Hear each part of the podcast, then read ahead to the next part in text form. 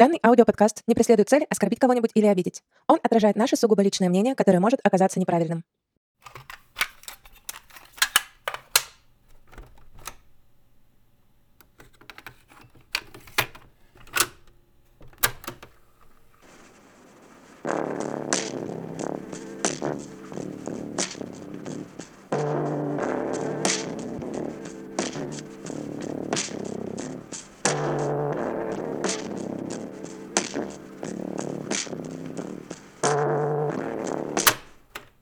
Слушать можно? Слушать можно. Привет, привет. Всем привет. Привет, наши слушать можно теле. С вами снова Олеся и Костя. И это уже второй выпуск второго сезона. Сегодня у нас начинает Костя. Только у меня один вопрос перед тем, как мы начнем. Почему ты сидишь вверх ногами? Все очень просто, потому что наша история начинается в Мельбурне, в Австралии. Оу. Наша история начинается в 2010 году в Австралии в городе Мельбурн. И говорить мы сегодня будем об очень интересной группе, очень необычной и просто невероятно продуктивной. Группа называется the Lizard Wizard. Чё? The Lizard Wizard. Нет, давай помедленнее. Что? Кинг Гизахт Король. Lizard Wizard. Лизард, визард. Визард волшебник. Да. Король желудок и волшебник ящерица. Чё? Король желудок, Кинг Гизахт, Мгм. и волшебник ящерица. Но если к волшебнику ящерицы у меня, в принципе, нет вопросов, а почему король желудок? Потому что все, что касается этой группы, не нужно очень много задавать вопрос, почему и ожидать на него адекватный ответ. Большая часть будет «потому что». Потому что почему бы и нет. Окей. Итак, в группе 7 участников. А чё так много? Это немного на самом деле. Много не участников, много альбомов. Мгм. С 2010 года по текущий 2023 у них вышло 24 альбома. О, ого. Это реально очень много. Некоторые не выпускают столько за всю свою там 50-летнюю карьеру. Это получается по сколько примерно альбомов в год? Когда как, мы чуть позже до этого дойдем. Мгм. Итак, как все начиналось? Началось все с того, что Стю Маккензи, это основатель группы и, в принципе, их бенд-лидер. У них нет как такового фронтмена, который бы только пел. Но вот у них есть Стю Маккензи, который отвечает за все концептуальные идеи, в целом за какое-то видение общее. И он начал учиться играть на гитаре, когда сидел дома с травмой колена. Он футболист? Нет, ну просто в школе, может, там повредил где-то. В любом случае, у него была травма колена, он сидел дома и играл на гитаре. И постепенно он э, позвал друзей каких-то, они вместе организовали группу, начали джемить, и вот из этого и родилась группа. Она родилась в старших классах школы и до сих пор существует. Мы не будем перечислять всех семь участников. А чё так? А зачем? Нам в целом достаточно Стю Маккензи и еще там пары человек. Семь участников, как семь пятнышек на спинке божьей коровки. А их там семь? Да. Всегда. Но я только что дочитала книжку «Поезд убийц», и там было семь. Но вообще, мне кажется, я в жизни встречала разных божьих коровок. У кого было пять, у кого было две точки. Но как бы у самой классической божьей коровки должно быть семь. Ничего себе. Я такого не знал. Может быть, это и не нужно никому знать. Так вот, главный у них Стю Маккензи, и остальные тоже что-то там делают. На самом деле Стю Маккензи играет просто на всем. Он играет на гитаре, на басу, он поет, он играет на каких-то духовых инструментах, на ситаре, на синтезаторах, на чем он только вообще не играет. На чем он не играет? Наверное, на барабанах разве что он не играет. На остальном на всем играет. Но они там все мультиинструменталисты, они постоянно на концертах меняются инструментами, на записях меняются инструментами и вообще что только не делают. Что интересно, у них два барабанщика. Куда им столько барабанщиков? Потому что почему бы и нет. То есть они прямо вот на концерте, у них два барабанщика играют. Даже на записях два барабанщика. Один в левом ухе звучит, другой в правом. Я почему-то подумала, что они как-то по очереди играют. Я вот тогда смотрел видео Адама Нили, такой ютубер и джазовый музыкант, в котором он рассказывал про их тур по Северной Америке. И у них тоже было два барабанщика, но они играли разные партии, и таким образом это как бы были две разных линии барабанных, которые вместе как-то сплетались. А мне на самом деле очень нравится, вот когда слушаешь музыку в наушниках, и как бы идет, ну, я вот не про барабанную партию, а про вокал даже, и когда слышно, что в одном ухе один вокал, а в другом другой. Ну, типа это один и тот же исполнитель, Мгм. просто разные тейки, или как это там у Да, вас да. Это называется называется. double track. О, Именно это вот мне это. очень нравится. Да, гитары так в рок-музыке всегда пишутся. Одно и то же просто по панораме разводится влево и вправо. Но я вот почему-то именно в музыке, ну, в музыкальных инструментах это не особо ощущаю, а вот когда голос, тогда да, очень Ну, замечаю. голос нам просто проще считывать, как-то на него ориентироваться. Ну да, мой примитивный мозг. Нет нет нет, всем людям гораздо проще. То есть, например, если ты кому-то показываешь песню какую-то, и ты знаешь, что там есть, например, гениальное гитарное соло или какая-то крутая барабанная партия, человек этого не поймет сразу, показывая ему то место, где кто-то поет. Если он, конечно, не гитарист или не барабанщик. А обычному человеку всегда нужно показывать песню там, где есть голос. Потому что иначе мозгу очень сложно вообще сосредоточиться и что-то уловить. Хорошо. 2 барабанщика, они играют одно и то же, звучат в разных каналах, в левом и в правом. И, по-моему, это сделано просто для того, чтобы было весело. Это М. единственная причина, и чтоб было погромче. Не знаю. Они в целом очень странные. А сейчас, кстати, у них остался 1 барабанщик, второй ушел. Куда? Магазин? Э, да. За хлебом вышел, да, за сигаретами. И пока не вернулся. Получается, второй барабанщик у них российский отец. Итак. Первые работы группы- это такой гаражный сёрф-рок. Вот так я бы его определил. Конечно, с такой большой примесью психоделики в лучших традициях 60-х годов. Я уже забыла, в каком году они организовали В группу. 2010. Ага, получается, это не 60-е. Не 60-е. Они вот наши современники, так сказать. Да, но звучат они на самом деле очень олдскульно, правда, как будто ты слушаешь чьи-то выступления с Вудстока. Первый полноценный альбом- это "Twelve Bar Blues". Надеюсь, я правильно произношу. Тут небольшая игра слов. Есть, э, двенадцатитактовый блюз, и очень распространенная форма в блюзе, состоящая из 12 тактов. А Брюс Уиллис переводится как "синяк". Прям Брюс Уиллис или Нет, просто Брюс? просто Брюс. М. В общем, получается двенадцатитактовый синяк. А я думала, двенадцатитактовый Брюс. Ну, типа, что это имя. Да. Но нет, Но синяк, да, значит. по-другому пишется чуть-чуть. М.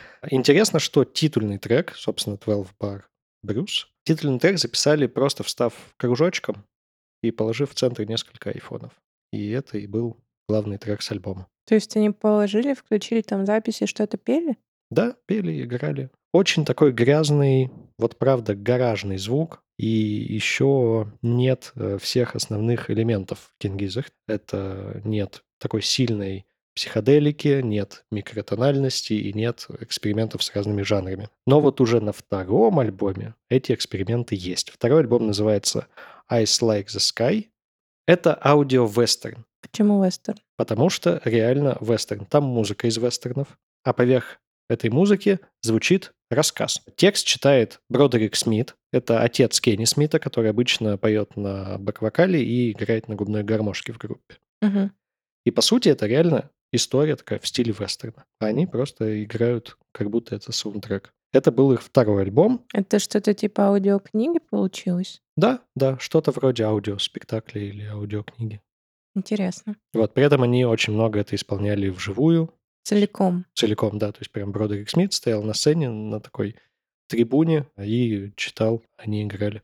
Классно. Вот. Причем звучит все так же еще так гаражно и лоу-файно. И вот третий альбом. Мы так быстро идем по альбомам, потому что их реально много. Сколько много? 24, я же вначале говорил. Я уже забыла.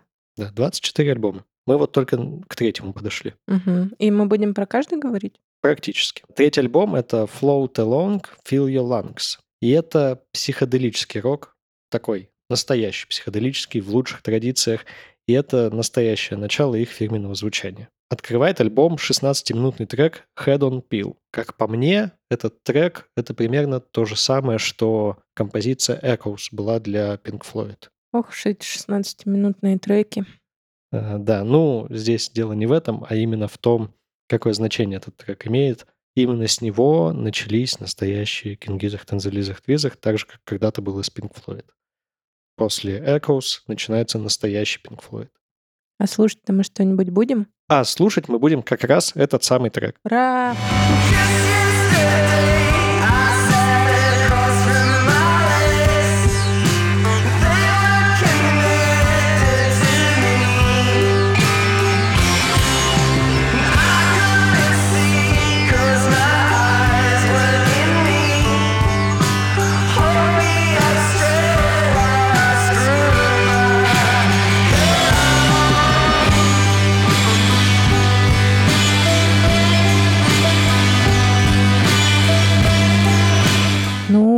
звучат, правда, не как наши современники. Да, да, реально, как будто вот что-то из 60-х слушаешь. Что как будто что-то случайно откопал, очень старое, ну и довольно необычное. Но есть вот это вот все признаки психоделического рока. Ситар имеется. Куча каких-то эффектов, перегруженные гитары, тягучие рифы имеются. Странные барабаны, все есть. Как тебе? Ну, лично мне такое не нравится. Не знаю. Вот, но на самом деле песня дальше немного изменяется сейчас. Там, где мы послушали, она такая медленная, а дальше включается моторик бит, и она более такая живая, но там уже почти нет вокала, собственно, поэтому мы эту часть слушали. Там уже можно потанцевать. Там уже можно потанцевать, да.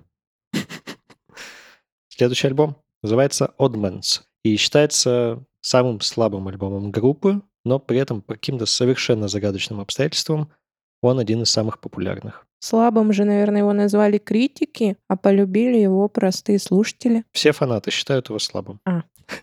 Любого спрашиваешь, какой самый плохой альбом э, Гизардов, они говорят, Одманс, сто процентов. Херота собачья.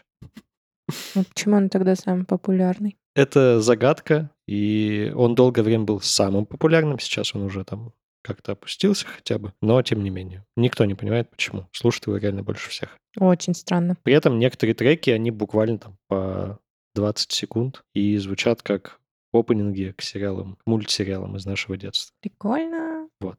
Очень интересный такой альбом. Но слушать его, наверное, нужно тогда, когда уже больше нечего из Гизардов слушать. Следующий альбом I'm in Your Mind Fuzz. Это психоделический рок, смешанный с крауд-роком. Небольшое отступление про крауд-рок. Крауд-рок — это особое направление в рок-музыке. Оно развивалось одновременно с психоделическим роком и прог-роком, но в Германии. Только поэтому называется крауд. И только поэтому оно называется крауд, и оно сильно отличается от всего остального рока того времени. Там есть самое главное — это моторик бит, барабанный паттерн, зацикленный и достаточно простой, но очень быстрый и такой медитативный. И он играет на протяжении всей песни. Угу. А поверх него что-то происходит не сильно разнообразное, а скорее тоже вот медитативное. Самый известный представитель крауд-рока, наверное, Крафтверк. Угу. Возможно, ты слышал у них трек «Аутобан». Ну, как будто я у них что-то слышала, но не уверена, что этот трек, но в целом да. Ну, еще там много всяких других, типа Tangerine Dream, частично крауд-рок. В общем, у Gizzard очень много крауд-рока, именно моторик бита в частности, и каких-то вот других элементов. Этот альбом чем интересен? Во-первых, здесь произошла такая генеральная репетиция идеи Стю Маккензи сделать альбом непрерывным и перетекающим э, из одной песни в другую. Как у Курары? Как у Курары или как у всех музыкантов там 60-х, 70-х. Когда... А что это он тогда это придумал? Нет, он не придумал, он хотел так сделать. Угу. Вот, и здесь почти это есть. Первые четыре трека, они в целом слушаются как один 13-минутный трек. Что еще интересно про этот альбом?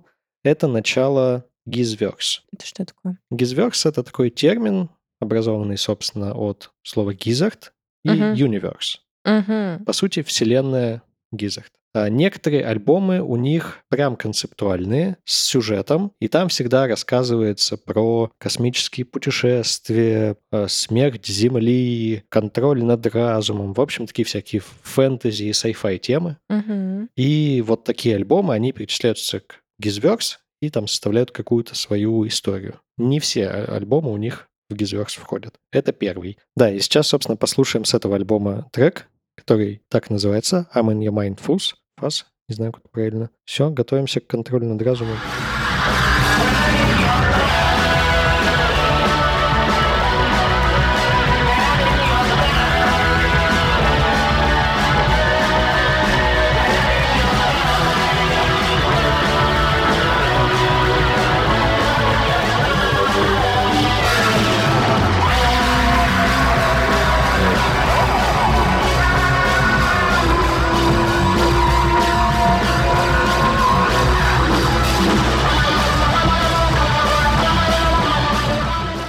Знаешь, как-то слишком шумно, как будто слушаешь уже испорченную кассету. Немного есть такое, но это вот как раз очень психоделично. Мне не нравится. Идем дальше. Альбом Quarters или четверти. Угу. Он состоит из четырех треков. Каждый трек ровно по 10 минут 10 секунд. И обложка тоже разделена на четыре части. По сути, четыре разных обложки. Прикольно. Коллаж. И это один из моих любимых альбомов, но на удивление мы не будем слушать отсюда песен. Ну и ладно, мы Да. все равно не сможем со всех все послушать. Но я обязательно приложу в нашем телеграм-канале клипы the Lizard Wizard, и там будет клип на песню The River, первая песня с этого альбома, и клип просто шикарный. Это вообще обалденный просто клип. Это мультик, частично мультик, частично там музыканты снимаются. Сложно сказать про что там. Самое главное, он про крокодилов.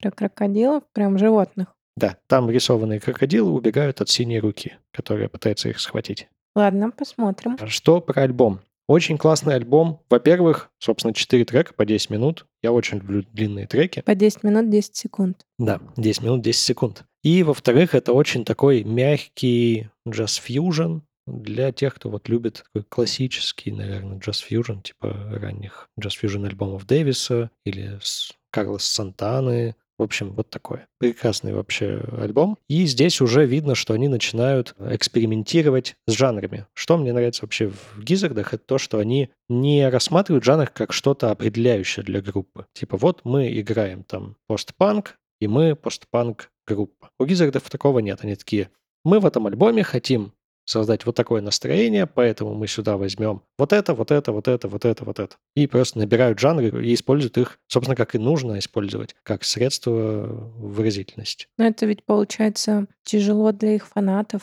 Почему? Ну, ты типа полюбил их в каком-то определенном жанре, а следующий у них уже совсем другой, потом вообще еще другой, и ты никогда не знаешь, что от них ждать и как их тогда любить. Ты любишь их за их звук. В этом, кстати, вся суть. На самом деле, когда ты любишь какую-то группу, ты любишь ее не за жанр, в котором она играет, ты любишь ее за именно ее стиль. Нужно разделять жанр и стиль. Или за харизму. Или за харизму. Ну, например, взять там Слава КПСС. Славу КПСС. Что он в разных жанрах не пишет? Ты же вот его слушаешь, и у него есть грайм, да, у него есть там какой-то андеграунд рэп, еще какие-то совершенно разные э, звучания, совершенно разные жанры, но ты слышишь такая, типа, это Слава КПСС. И ты любишь его как исполнителя за его стиль, потому что стиль-то у него не меняется от жанра к жанру. Или если взять Radiohead, которые во всяких уже жанрах поиграли, у них чего только нету. Но ты включаешь, и ты сразу понимаешь, что это Radiohead, какой бы это жанр ни был.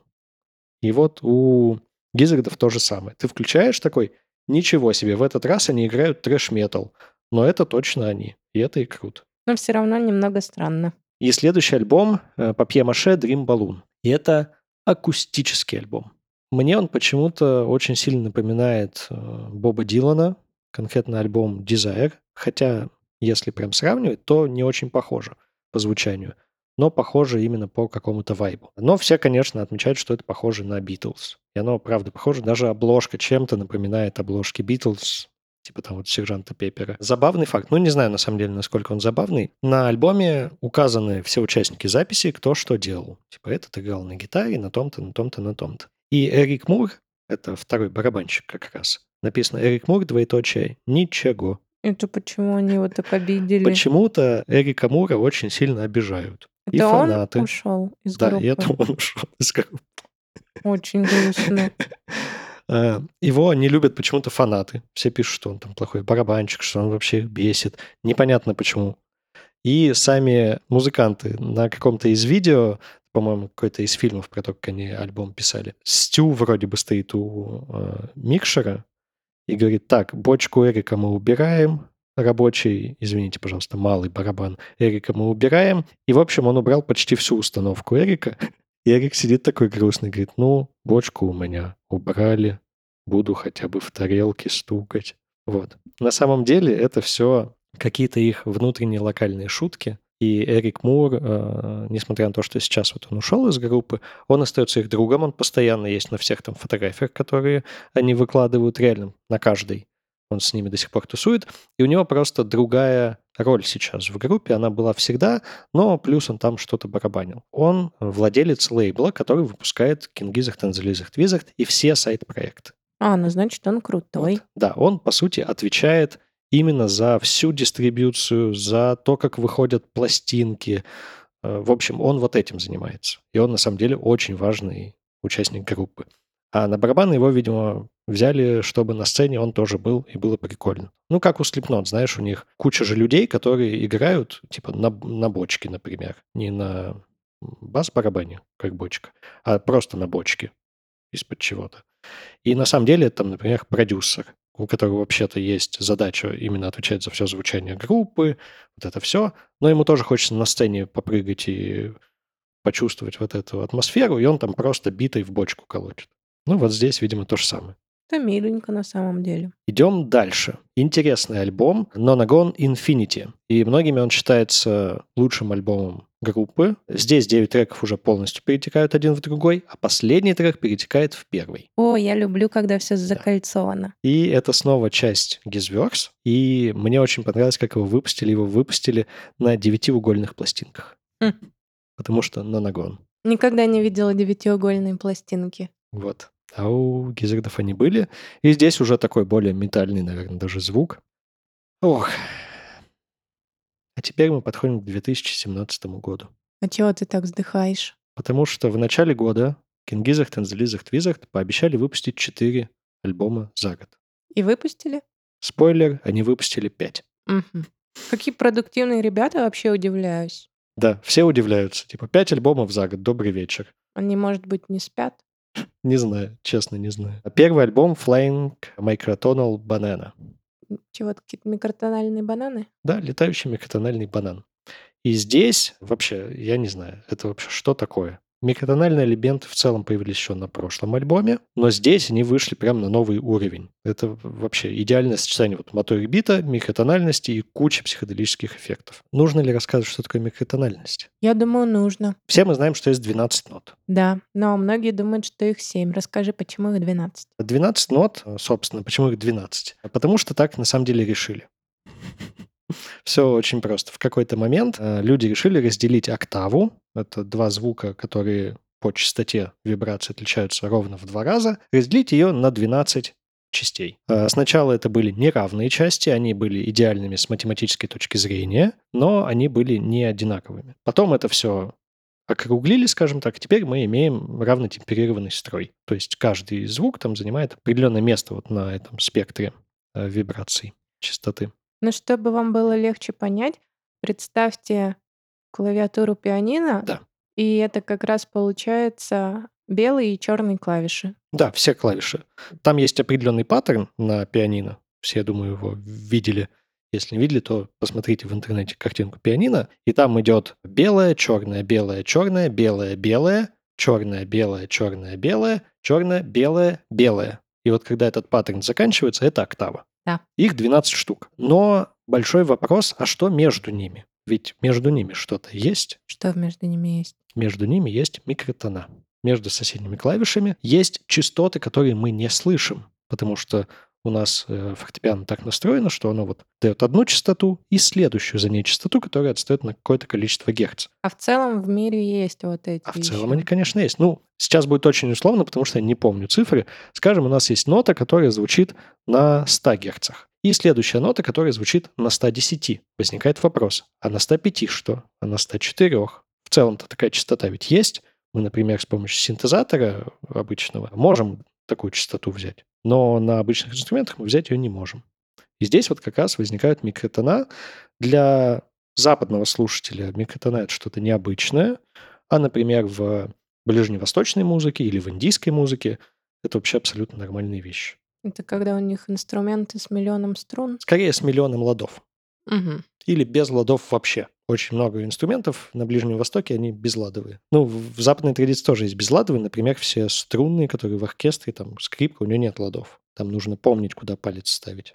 Угу. Так вот. И, собственно, гизарды переделывают свои гитары, вставляют в них дополнительные лады и начинают играть в микротональности. Прикольно придумали. Да. Из-за чего получается такой более восточный, что ли, вайп. Местами индийский, местами вот ближневосточный. И будем сейчас слушать песню, которая называется Rattlesnake. Ура, микротональная песня. Небольшое предупреждение. Сейчас э, вам покажется, что у них не строят гитары, и они не попадают в ноты. Это не так, они попадают. Это микротональность. Это микротональность.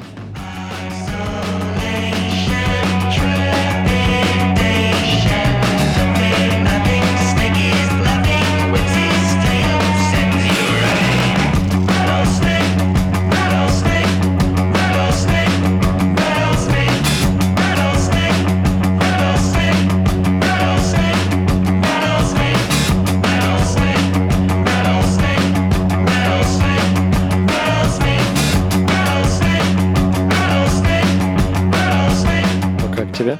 Мне показалось, что здесь есть какой-то вайб Битлджусовости. Ну, именно Битлджус как персонаж это Мгм. мультсериала или фильма, что-то такое несколько пугающее и странное. Ну да, вообще есть такое, правда. Как будто бы во всем их творчестве на самом деле есть. Но я вот как будто только сейчас это почувствовала. Ну, ты спросил, как мне? Но в целом прикольно, например, если бы я это с экрана услышала в каком-то фильме, сериале, мультсериале. Ну а чтобы слушать по доброй воле, я сомневаюсь. Ну, может, даже в игре в какой-то, не знаю, где надо бежать, что-то делать, искать. Оно, конечно, очень динамичное, очень интересное, но, не знаю, сомнительно. Ага. Насколько тебе сильно резали уши именно микротона? На самом деле совсем практически не резали. Не знаю почему. Я ожидала другого какого-то эффекта. Мгм. Хорошо. Идем дальше. Второй альбом 2017 года Murder of the Universe. Убийство Вселенной. Это грустно. концептуальная работа из трех не связанных между собой историй. В первых двух частях историю рассказывает женский голос, э, их подруги, музыкантки Ли, а третья озвучена компьютерным преобразователем текста в речь. Мне вот тоже послышалось, что тут какая-то вокодеровость была в песне, которую не Тут было. её не было.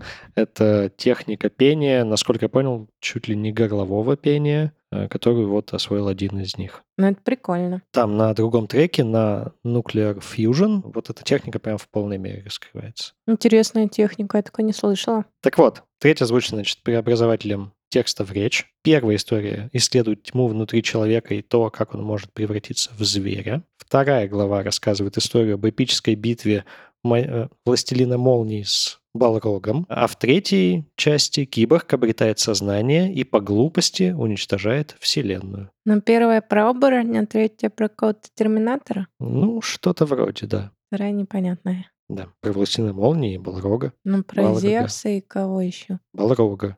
Я не знаю, кто это. Ты знаешь, что такое Балрог? Это такой горящий мужик с плеткой. Ты его видел во «Властелине колец», когда Гендальф за ним падал? Не, я его не смотрела. Кого? Мужика. Я думал, «Властелин колец». Нет, я не видела там такого мужика. Ну, горящий, когда они через море ушли. Ничего не помню уже. Ну, где Гендальф еще орет, ты не пройдешь, а потом орет, бегите, глупцы. Ну, это я помню, но мужика не помню. Он именно ему и орал, огромному горящему мужику с плеткой. Не, как Интересный бы факт. там не было. Именно Балгаги убили лучшего персонажа вселенной Толкина, Феонора. Феофана? Феонора. Над ним нельзя шутить. Почему? Это самый величайший из эльфов. Ладно. Я даже знаю отрывок из Сильмариллиона наизусть про его смерть. Э, Нам это тут не нужно, извини. Да, если вам это нужно, напишите нам это в комментариях, я вам кружочек в телеграм-канал запишу. Вот такой альбом. Это снова, конечно же, Гизверс. И идем дальше. Третий альбом 2017 года Sketches of Brunswick East. И это самый джазовый альбом Гизардов. Надеюсь, мы ничего не будем с него слушать. Будем. А, нет. Записан он за три недели совместно с проектом Mild High Club. Это своеобразная отсылка к Майлзу Дэвису, потому что у Майлза Дэвиса есть Sketches of Spain, большая такая эпохальная работа, а здесь Sketches of Brunswick East. И это очень такой мягкий, медитативный, Опять мягкий и медитативный. Это у тебя слово дня медитативный. да, ну потому что он правда медитативный. Джаз и самое там главное, это, конечно, невероятные басовые партии. Ты просто весь альбом сидишь со станкфейсом. Вообще невероятно, что такое. Тут есть небольшие отсылки к э, Гизверс, но все-таки он не в полной мере туда входит. Time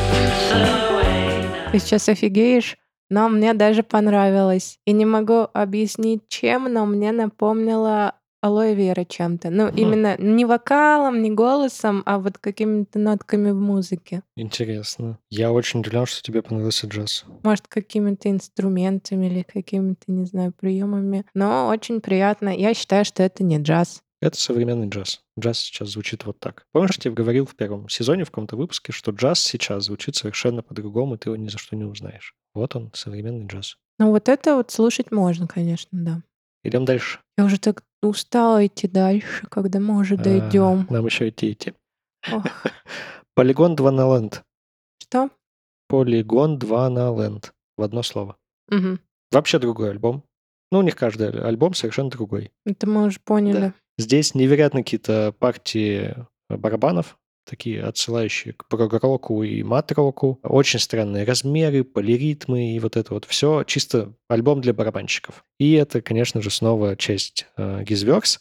Но поговорим мы не про концепцию, не про музыку. Поговорим мы про схему распространения. Когда-то давным-давно, не сильно давно, э, Radiohead один из своих альбомов выложили в свободный доступ. И все такие, «Це чего еще такое, обалдеть, и альбом стал очень известным. За счет этого и очень популярным. Но Gizzard пошли гораздо дальше. Они не просто выложили с возможностью бесплатно скачивать, а еще и буквально отказались от всех прав на музыку и дали людям возможность издавать этот альбом. По сути, они сказали, ребята, вот вам музыка, можете ее печатать на виниле и продавать, можете ее как угодно, там, на CD, на кассетах, что угодно с ней делайте, издавайте, получайте за это деньги. И типа бесплатно используйте в фильмах. Да. Это странненько, странненько. Вот. Им надоели деньги или что? Нет, нет, в итоге появилось больше 300 различных изданий этого альбома. Самых вообще разных, в разных вариантах. Что сказали сами музыканты? Эта музыка принадлежит вам. Если вы когда-либо хотели запустить свой небольшой лейбл, вот ваш шанс. В результате эти все издания не очень сильно отличались э, дизайном. Иногда разница была даже в самой музыке. А Самым примечательным, наверное, был релиз 8-килобитной версии. 8-килобитный — это битрейт 8 килобит в секунду на двух дискетах. И бонусом к нему еще шла мини-игра. Я как раз хотела спросить, а были ли выпуски на флоппи дисках? Флоппи диск это то же самое, что дискеты, нет? Я ну, не помню почти, да. Да, да. Есть флоппи диск, который большой, есть дискета, которая, ну, в России называется дискета, а так-то она флоппи диск тоже. Мгм. Так вот, чуть-чуть отвлечемся как раз от э, основной темы, раз уже заговорили про 8-килобитный звук. Это был не самый странный релиз. Всех переплюнуло издание действительно 8-битной дискографии. Все 13 альбомов на тот момент на картридже NES. NES — это Dendy в России. Мгм. Дискография на картридже. А почему всех 13 альбомов? Разрешили же только один. Не-не, это мы отвлеклись, чуть-чуть отошли в сторону и сказали, что Gizzard выпускали сами свою дискографию на картридже. А, сами Да, выпустили. специальное издание было. Это очень Денди. необычно. Но это вот только для тех, у кого есть Дэнди. Ну, круто. Уникально. Это был четвертый альбом в 2017 году. И есть еще пятый. Да, и тут э, Гизарды такие, мы вам обещали 4, но у нас тут набралось материала на пятый, сейчас выпустим пятый. А, по сути, это треки, которые не вошли в прошлые четыре альбома, и они их объединили в новый альбом, который называется «Гамбут Суп». И Суп.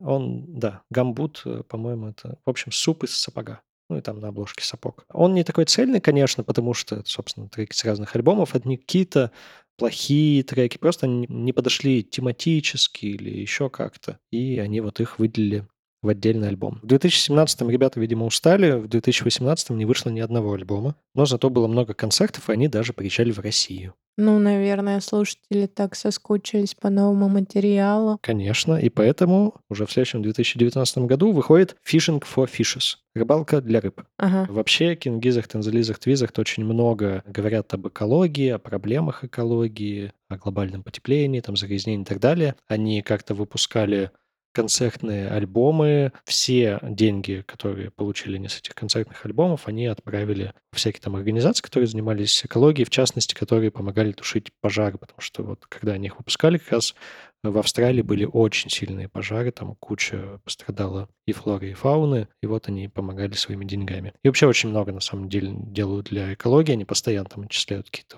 деньги во всякие фонды, и вот выпустили альбом, целиком посвященный теме экологии. Эти ребята мне нравятся все больше и больше. Они вообще очень классные. Это еще их клипы не видел. Э, Я знаю примерно твой вкус на клипы. Тебе капец как понравится. Они странные. Они там то в шлемах каких-то, то в костюме синтезатора, то еще что-нибудь. Они красавчики. Кто-то да, кто-то нет. Но они такие, они очень милые, я бы вот так сказал. Мгм, Они такие некрасивые, а вот именно милые. мгм. Что значит за альбом? Это буги-вуги и блюз, и всякий шаффл, или, как многие его называют, кибербуги. Кибервуки. Кибервуки, да. А, Следующий альбом. Infest the Red's Nest. И, по сути, это трэш-метал. Докатились. Вот только что у нас э, был буги-вуги, а вот у нас трэш-метал. Добрый вечер. На песне Супербак это вообще такой классический дум-метал, я бы сказал. А Первая его сторона рассказывает про насущные проблемы, проблемы с экологией, изменение климата и человеческую тупость. А еще немного заглядывает в будущее и показывает межпланетный социальный разрыв между богачами и бедняками. Межпланетный? Да. М. А вторую сторону ребята посвятили колонизации Венеры э, земными повстанцами. 2020 год. Пандемия. Эрик Мур вот как раз в 2020 году уходит и сосредотачивает силы на лейбле, а ребята выпускают альбом KG. Ну, они там выпускают еще какие-то сайт-проекты, у них много сайт-проектов вообще. Ну вот, вышел альбом KG, Это типа King Gizzard? да. Спойлер, в 2021 выйдет альбом LW. Я так и думала. Да. Альбом писали дистанционно, потому что пандемия. И это как будто сборник всего, что до этого было в их музыке. Реально всего. Мехатональность, трэш-метал, психоделия, моторик бит, э, джаз. Все, все, все, все, все в одно собрали. Звучит шикарно. Ну, то есть это получается уже каждая песня в новом жанре, или они в каждую песню что-то от каждого жанра добавляли? Ну вот они именно что берут жанр, препарируют его, достают оттуда какие-то элементы и просто их используют. Мгм, понятно. Типа, вот мы берем, например, моторик бит, а сверху на него делаем какие-то джазовые аккордовые прогрессии, но играем мы при этом как будто это трэш-метал. LW — это, по сути, продолжение KG, тот же самый сборник вот всех фирменных элементов, и альбом заканчивается треком KGLW. Одноименный трек есть на KG, он его открывает, но это два разных трека. Хотя мотивы у них очень похожи, и они связаны. Идем дальше. Butterfly 3000 или 3000. Это альбом, котором очень много дрим-попа, очень похоже на Tame Impala, ну, потому что весь дрим-поп похож на Tame Impala в целом. И на каждый трек альбома был выпущен клип. Прям на каждый? Прям на каждый. Этот альбом я лично слушал на виниле первый раз Ты где ты успел? у нашего барабанщика в гостях. Прикольно. Да, мы сидели, вот как раз поставили. Очень классное издание. Там обложка такая, как будто это бабушкин ковер, но он весь из э, бабочек. Ну, там бабочки всякие Из нарисованы. бабушек. Из бабушек, да. Э, Внутри фотографии на, судя по всему, пленку вот это вот Ламахром Purple, где все зеленое становится фиолетовым, таким розовым. И там ребята с бабочками со всякими позируют. Ты знаешь, что на самом деле эти бабочки очень страшные? Вот если на тебя бабочка сядет, ты, наверное, испугаешься. Почему? Потому что они страшные. Не, ну я испугаюсь, э, если бабочка на меня сядет, потому что я всех насекомых боюсь. Я не боюсь. Но бабочек боишься. Нет. Хорошо. Очень, в общем, хорошее издание. Желтенький такой диск сам. Прикольно. И вот будем сейчас слушать.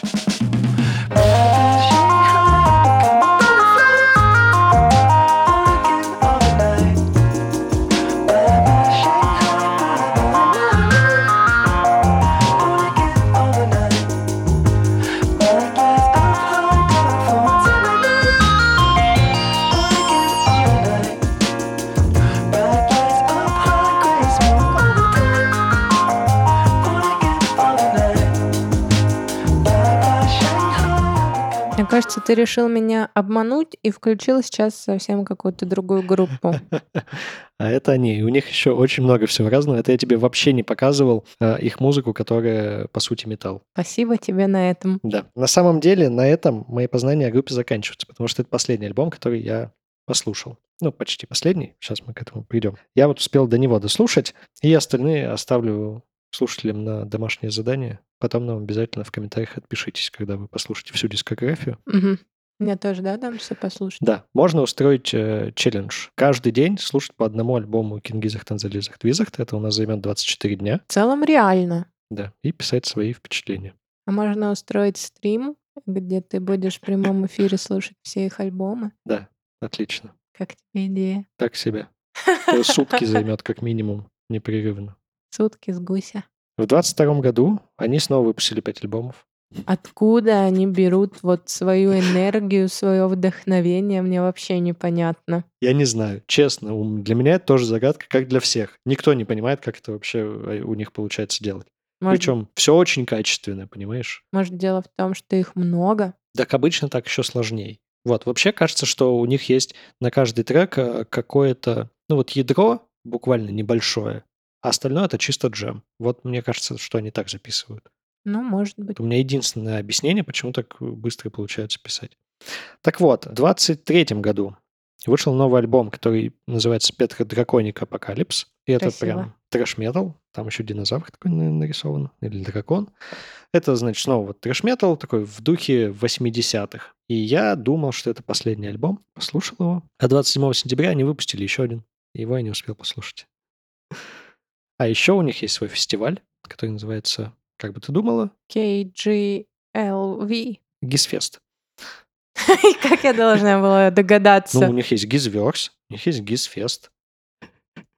И просто куча всяких сайт-проектов, которые примерно такие же плодовитые, как э, основная группа. То есть, понимаешь, они кроме того, что по 5 альбомов в год выпускают, они параллельно еще альбом выпускают. Ну, может, у них в Австралии какая-то атмосфера там своя. Ну, это понятно, что у них там какая-то своя атмосфера, но я не знаю. У меня нет ответа на этот вопрос, но я крайне удивлена и даже, может быть, шокирована. Вот такая группа. Вот такие. The Lizard Wizard. Круто. Да, реально очень интересная история про King Gizzard and the Lizard Wizard. И сегодня случилось какое-то чудо, и я выучила такое сложное название группы. Круто. Ты даже ни разу не попыталась э, передразнить название. Да, не знаю, что со мной сегодня не так. Ничего себе. Перейдем к моей части. И я хочу вам показать группу, которую сама слушаю чуть больше месяца. Изначально же у нас и была такая задумка подкаста, что мы делимся чем-то таким необычным, интересным, что нашли. А ну, эта группа, возможно, сама меня нашла, я не знаю. Ну, вы наверняка знаете, что есть умные алгоритмы, которые подбирают бесконечный персональный поток под каждого слушателя, ну, в каком бы вы там сервисе музыки не слушали музыку. И вот там-то я и встретилась с одной из их песен. Давайте прямо сейчас встретитесь и вы с той же самой. Этой ночью мне Белоснежка с Золушкой. Вечно молодые смеялись надо мной. Скорее разбуди меня, солнышко Скорее разбуди меня, солнышко. Я старый солнце смеюсь И кажется мне И кажется мне Что солнце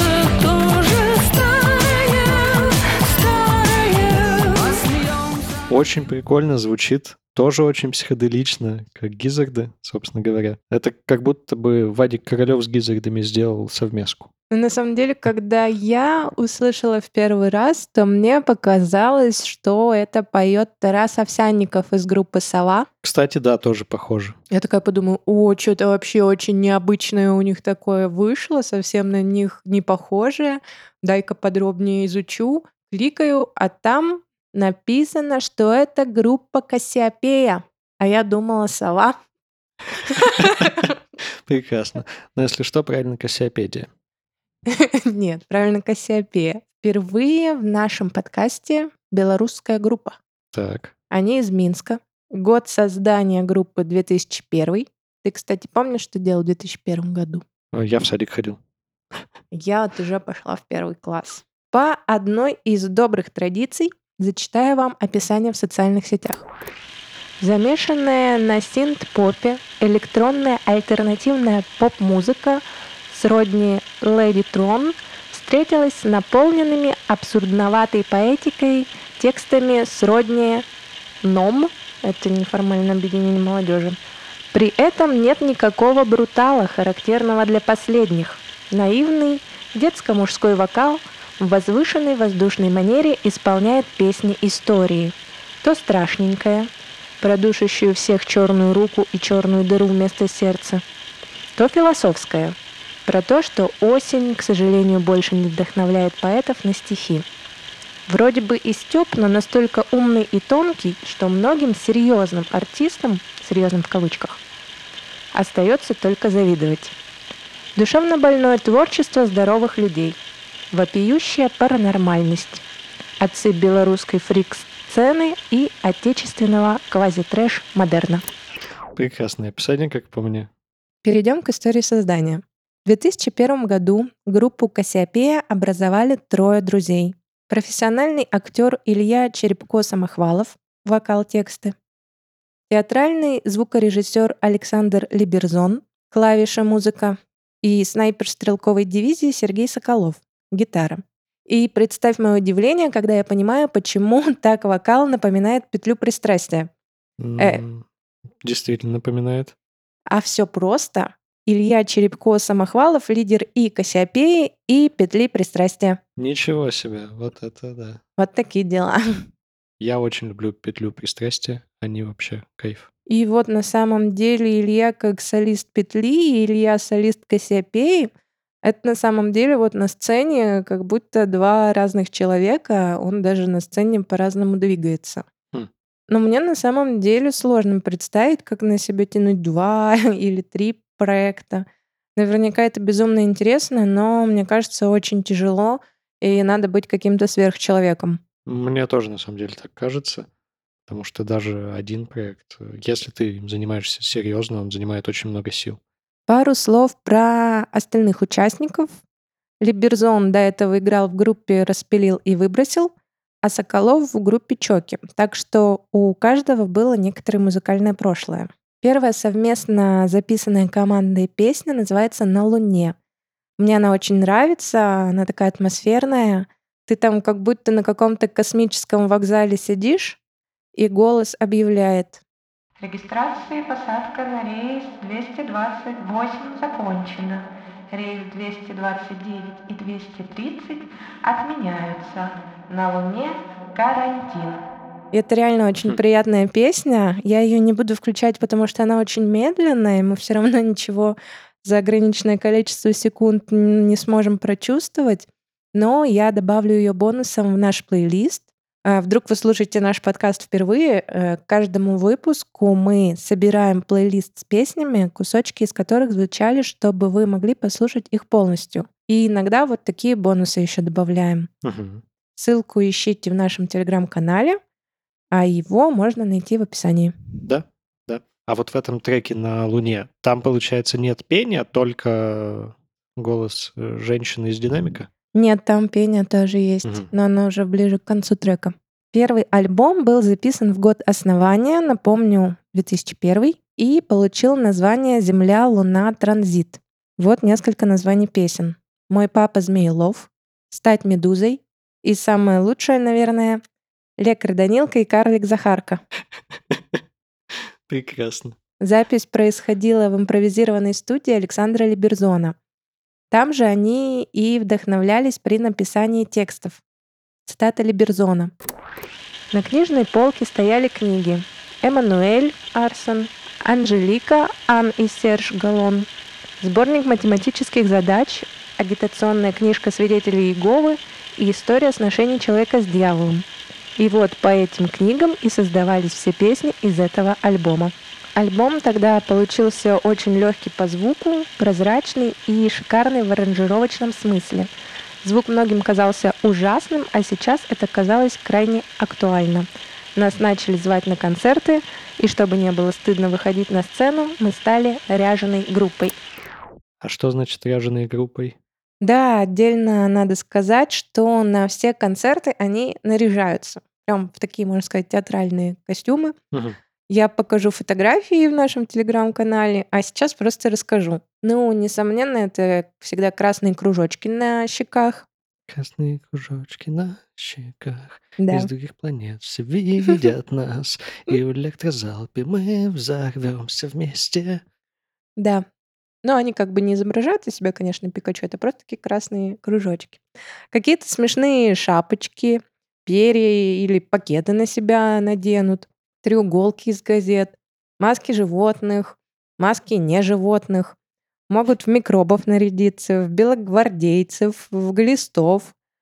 котика, козлика и незнайку, да и вообще все что угодно. Блин, прекрасно.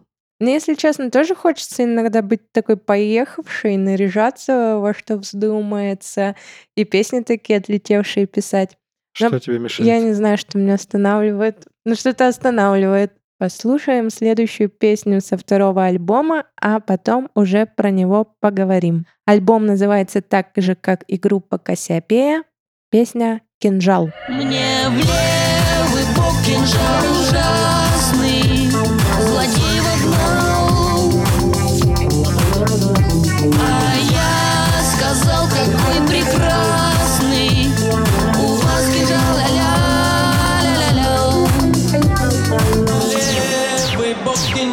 ужасный Злодей вогнал Очень прикольно и необычно. Да, я тоже так думаю. И они тоже звучат очень э, олдскульно, как будто бы не нулевые, а вот тоже где-то 60-е. Знаешь, ну, не 60-е, наверное, позже, типа 70-е. Вот этот советский психоделик-рок. Альбом Кассиопея Кассиопея вышел в 2008 году. Как можно заметить, через 7 лет после первого. Они не распадались. Это просто была какая-то стагнация, просто ничего не происходило у группы. Почему они вообще выбрались из этого застоя? Ими заинтересовался белорусский промоутер Александр Богданов, который в то время работал как раз с петлей пристрастия. Группе организовали несколько концертов, отвезли в Москву на фестиваль, и как-то все у них закрутилось. Первое время музыканты выступали совместно с елочными игрушками. Про В них... смысле, с группой елочные игрушки? Или... Ну, просто, Да, да. учитывая, что ты рассказала про их костюмы, я не удивлюсь, если они наряжались елками или ежиками и навешивали елочные игрушки. Тут нужно было, да, уточнить с группой елочные игрушки. Про эту группу мы уже упоминали в выпуске про СББЧ. Можем упомянуть, кстати, и СББЧ. Если вы еще не поняли, я люблю искать всякие связи. И вот сейчас покажу вам парочку песен. Надо подумать, надо подумать, надо подумать Не надо Миссис М развесила белье, но ветер сдул его и унес на участок профессора Д. Дело было И сейчас а, вторая песня. Миссис М развесила белье, но ветер сдул его и унес на участок профессора Д. Дело было зимой, белье замерзло и стало твердым, профессор склонился над ним. Вот, как вы могли догадаться, первая композиция с ББЧ, вторая Кассиопея. Очень интересно. А это они э, просто друг, ну, кто-то из них на другого сделал отсылку, или это отсылка к какому-то третьему произведению, там, не знаю, может, это стих чей-то. Но на самом деле я всегда думала, что это трек СББЧ. А оказалось, что нет. Это вот изначально трек Кассиопеи, а то, что мы сейчас послушали, вышло э, в рамках проекта СББЧ и Кассиопея поют песни друг друга. М, И из-за того, что выходило только на виниле, э, до нас вот всего пару песен дошло, которые, которые они друг у друга записывали. Ничего себе. А то есть цифровой версии релиза нету. Нет, я искала, нет. Мгм. А мне бы очень на самом деле хотелось ее послушать. Вот на стороне А СББЧ поет Кассиопею. Это надо подумать, если Измеилов. А на стороне Б Кассиопея поет СББЧ. Это белорусские танцы втроем и два задания. Э, Вот все шесть каверов слушали только обладатель винила. Хм. Но вот сейчас белорусские танцы и русскую музыку я вам включу, чтобы сравнить. Беларуская музыка гучыць у калонках Не ціха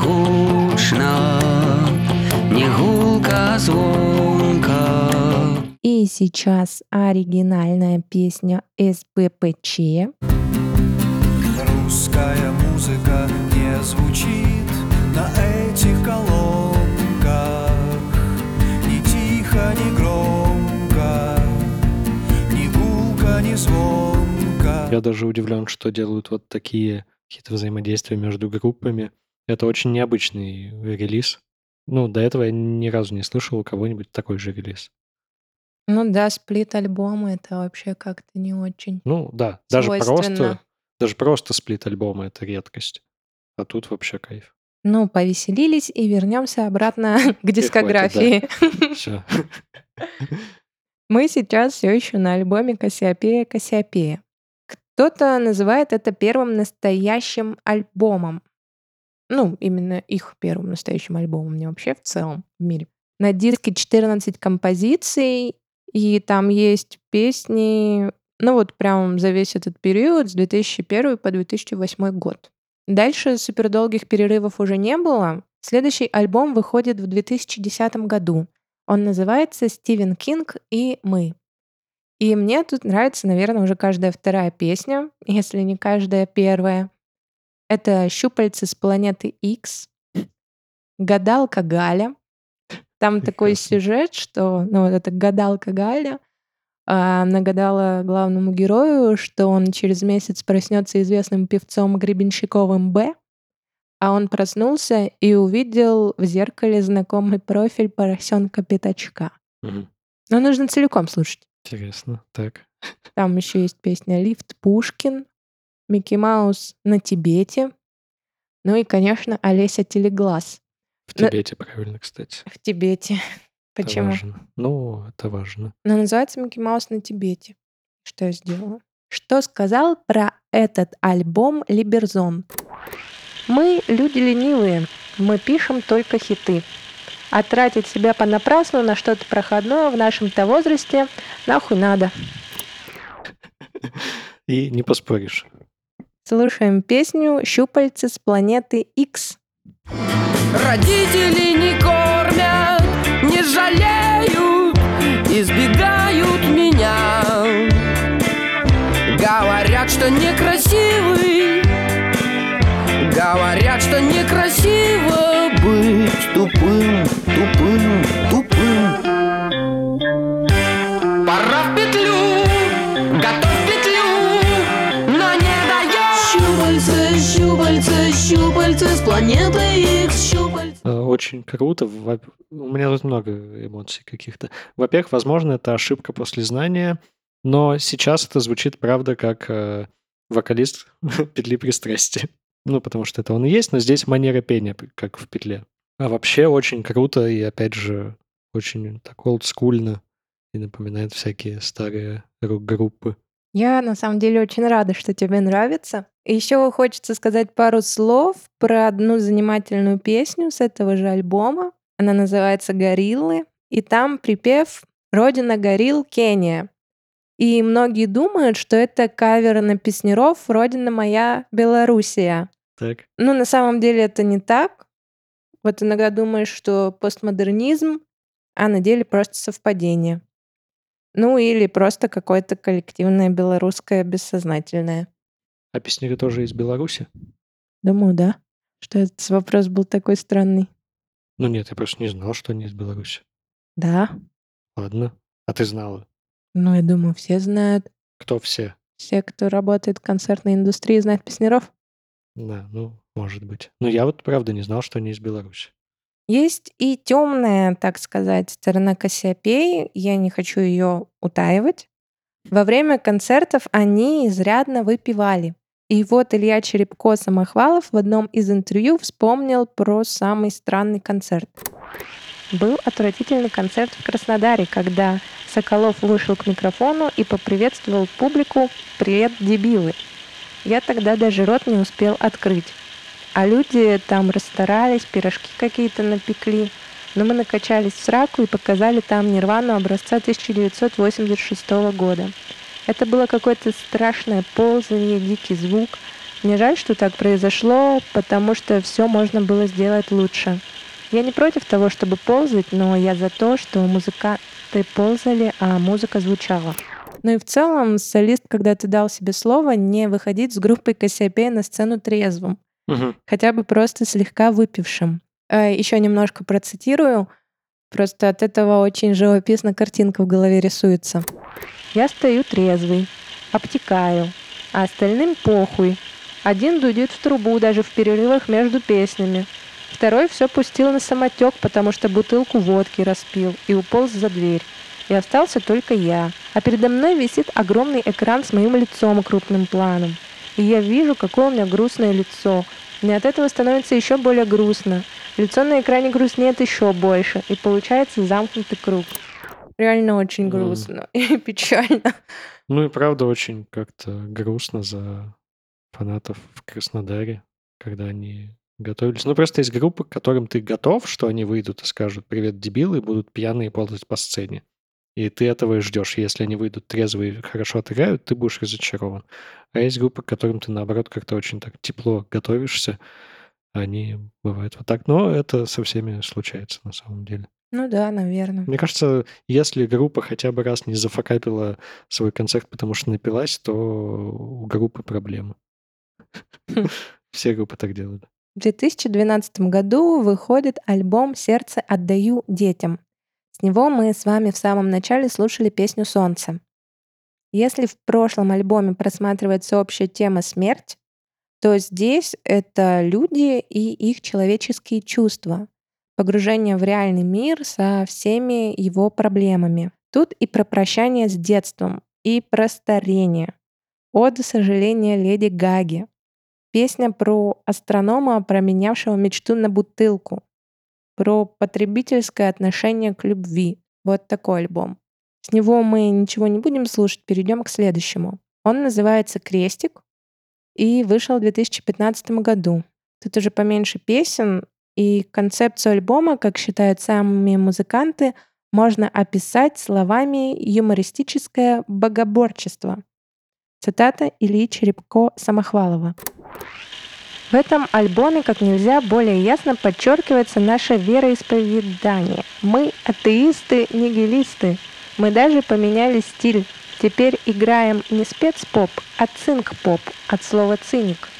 В какой-то степени это личный альбом, и выпускать его большой риск, потому что вокруг много странных личностей, которым крестик может не понравиться. Но мы не боимся, мы очень быстро бегаем и хорошо прячемся. Блин, как-то они создают впечатление каких-то немного ненастоящих персонажей, а как будто из книжки какой-то.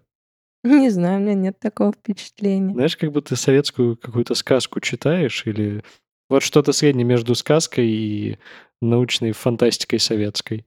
И там вот они. Ну, прикольно. Никак из мира незнайки, не знаю. А что еще примечательно, в записи альбома приняло участие очень много людей и много инструментов.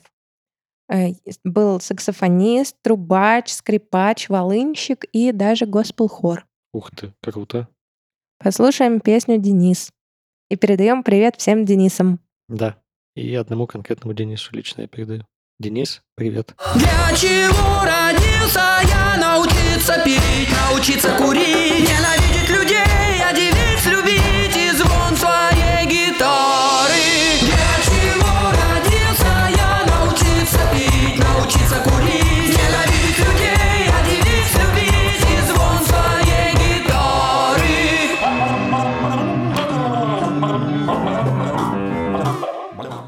Есть что-то шаманское в этом. Там еще на самом деле очень интересные куплеты. Это я вам сейчас припев включала. А куплет там такой. Меня зовут Денис, и мне 15 лет. У меня светлые волосы и синие глаза. Вот уже три года я при монастыре. И зачем я здесь живу, а зачем за... И там припев. Хм. Начало «Меня зовут Денис, мне 15 лет» мне почему-то напомнило «Птицу ем». Ну, может быть. И второй куплет. Мне нужно с кем-то поговорить, задать ему вопрос. Почему меня зовут Денис, а во сне я Дионис? Бог разврата и греха, совратитель жен, а в ответ я слышу только колокольный звон. Прикольно. Вообще, мне очень нравятся песни с какой-то вот историей, где прям рассказывается история. Если не говорить о музыке, а говорить именно о тексте, то мне вот такие песни очень нравятся. Я тоже очень люблю интересные тексты, и вот у Кассиопеи, можно сказать, все такие с какой-то историей. Так что послушай все их творчество, я думаю, раз тебе нравятся такие песни, то и Кассиопея в целом зайдет. Мгм. Ну и звучание у них очень классное такое, не... оно не вылизанное, вот. Мне очень не нравится современная музыка именно из-за того, что там очень полированное звучание, там как будто бы нет ничего лишнего, все звучит идеально, все в сеточку, все оттюнено, и теряется какая-то живость. А тут ничего не оттюнено, все не в сетку и шикарно. И крайний на данный момент альбом, он вышел в 2020 году, называется «По колено в любви». Его можно послушать э, в делюкс-издании с комментариями. И вообще позиционируется как альбом «Катастрофа». Каждая песня рассказывает о том, чего делать не нужно. Вот, например, моя любимая, она называется «Хочу домой». И там просто шикарный текст. Третий день, стук колес, боковое, верхнее. У проводницы заколка пластмассовая. Ненавижу заколки пластмассовые. За окном хвойный лес. Мне не нравится хвойный лес. Ненавижу заколки пластмассовые, ненавижу заколки пластмассовые. Все белье выдали белое, лишь полотенце оранжевое. Не пойму полотенце оранжевое, зачем, для чего, на кой. Хочу домой, скорей домой. Там меня никто не ждет, только дедушкин комод, паутинка на окне и рассада на столе. Как они сами говорят в комментарии, это сингулярная версия человеческого нигилизма и мизантропии. Мгм. Вот. В общем, мы всегда чем-то недовольны, не можем насладиться моментом, а надо учиться. Я вот иногда пробую, ощущения нереальные, ну, типа попробовать. Ну, может быть, это звучит как-то глупо и тупо, но реально попробовать ощутить себя здесь и сейчас. Это сложно, на самом деле, иногда бывает. Вот, например, гуляешь, любуешься закатом, как красиво падает свет, как вот легкий ветерок у тебя в волосах. Ну, это ведь прекрасно. А вот не идешь там, пыхтишь, думаешь, что в магазине купить, что там завтра готовить, что там у меня на работе. Реально вот попробовать насладиться моментом. Ну, это нужно некоторые усилия над собой всегда совершать. Просто так это редко получается. Ну да. А покажу я вам песню «Черная аптечка», которая мне тоже на этом альбоме очень нравится. Как говорил Илья Черепко-Самохвалов, эта песня является медицинской инструкцией по избавлению от нежелательной любви. Она предлагает два основных метода. Перенос сублимативного потока с объекта на предметы обихода, либо волевое переключение электрохимического поля со знака минус на знак плюс, то есть с любви на ненависть. А еще под нее можно хорошенько потанцевать. В моей аптечке найдется всегда Пачечка лезвий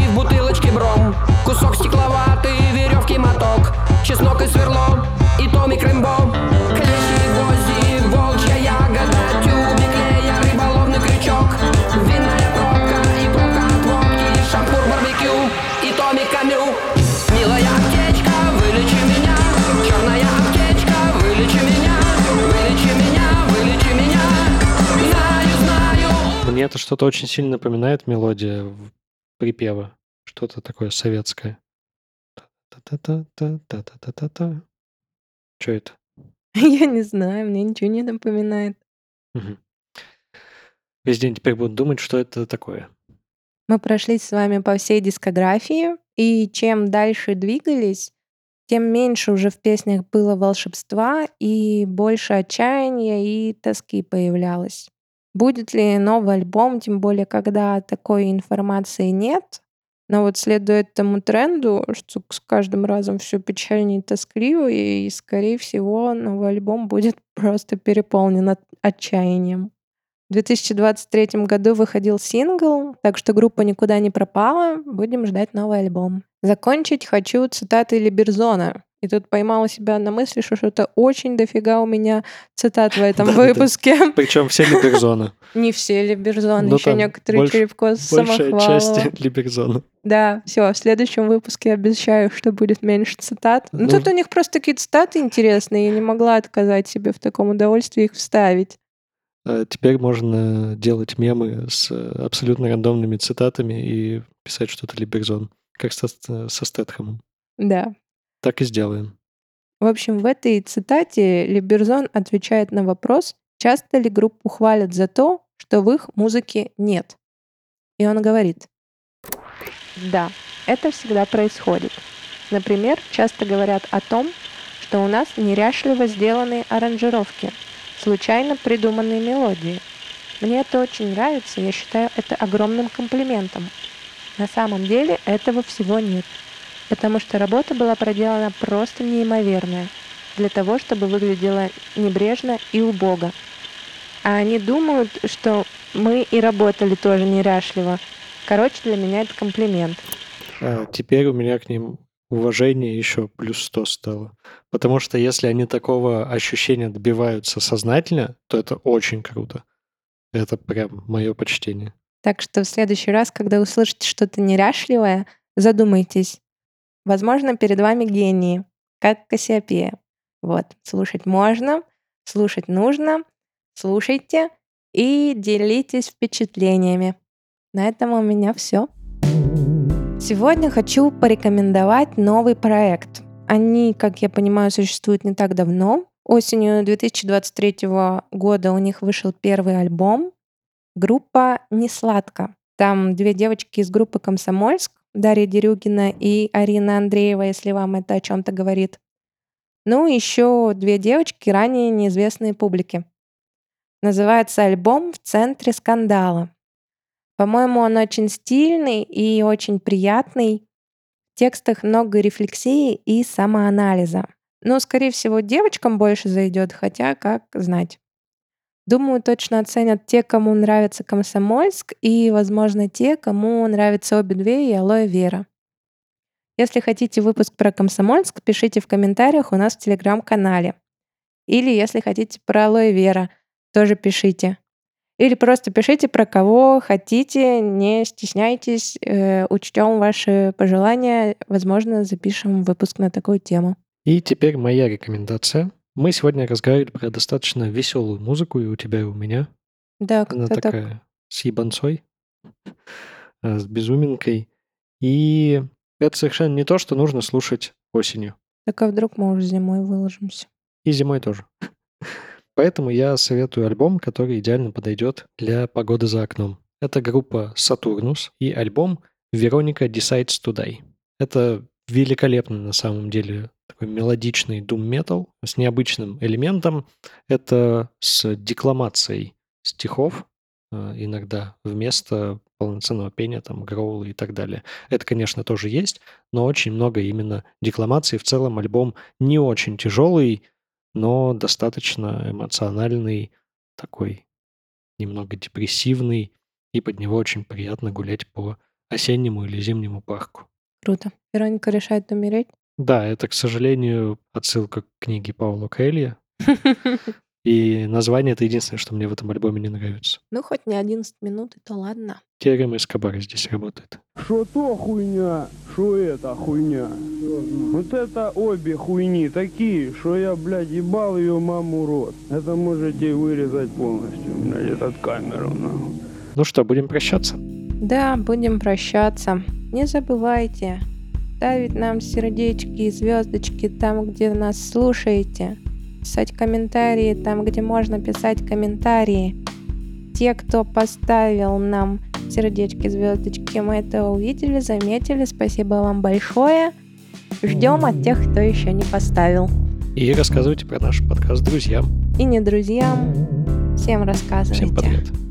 Таксисту расскажите, когда он будет вам рассказывать историю, вы ему в ответ посоветуйте подкаст. Да, продавщице расскажите. Вам консультант подойдет в магазине чем-то вам помочь, а вы скажете, нет, это сейчас я вам помогу. Знаете такой подкаст? Вот, и расскажите про наш подкаст. Да. Ну, хороших вам дней. Всем пока. Всем пока. До, До новых, новых песен. песен. Ура! Ура!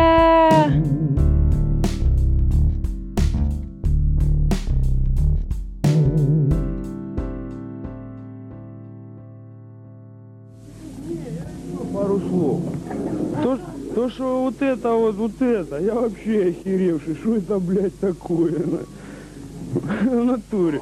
У нас, у нас на репетиции вот так чуваки приходят поугарать, блядь. О, блядь. Ну да, блядь. Умада. Zero Hero. Zero Hero. Врубайтесь в Zero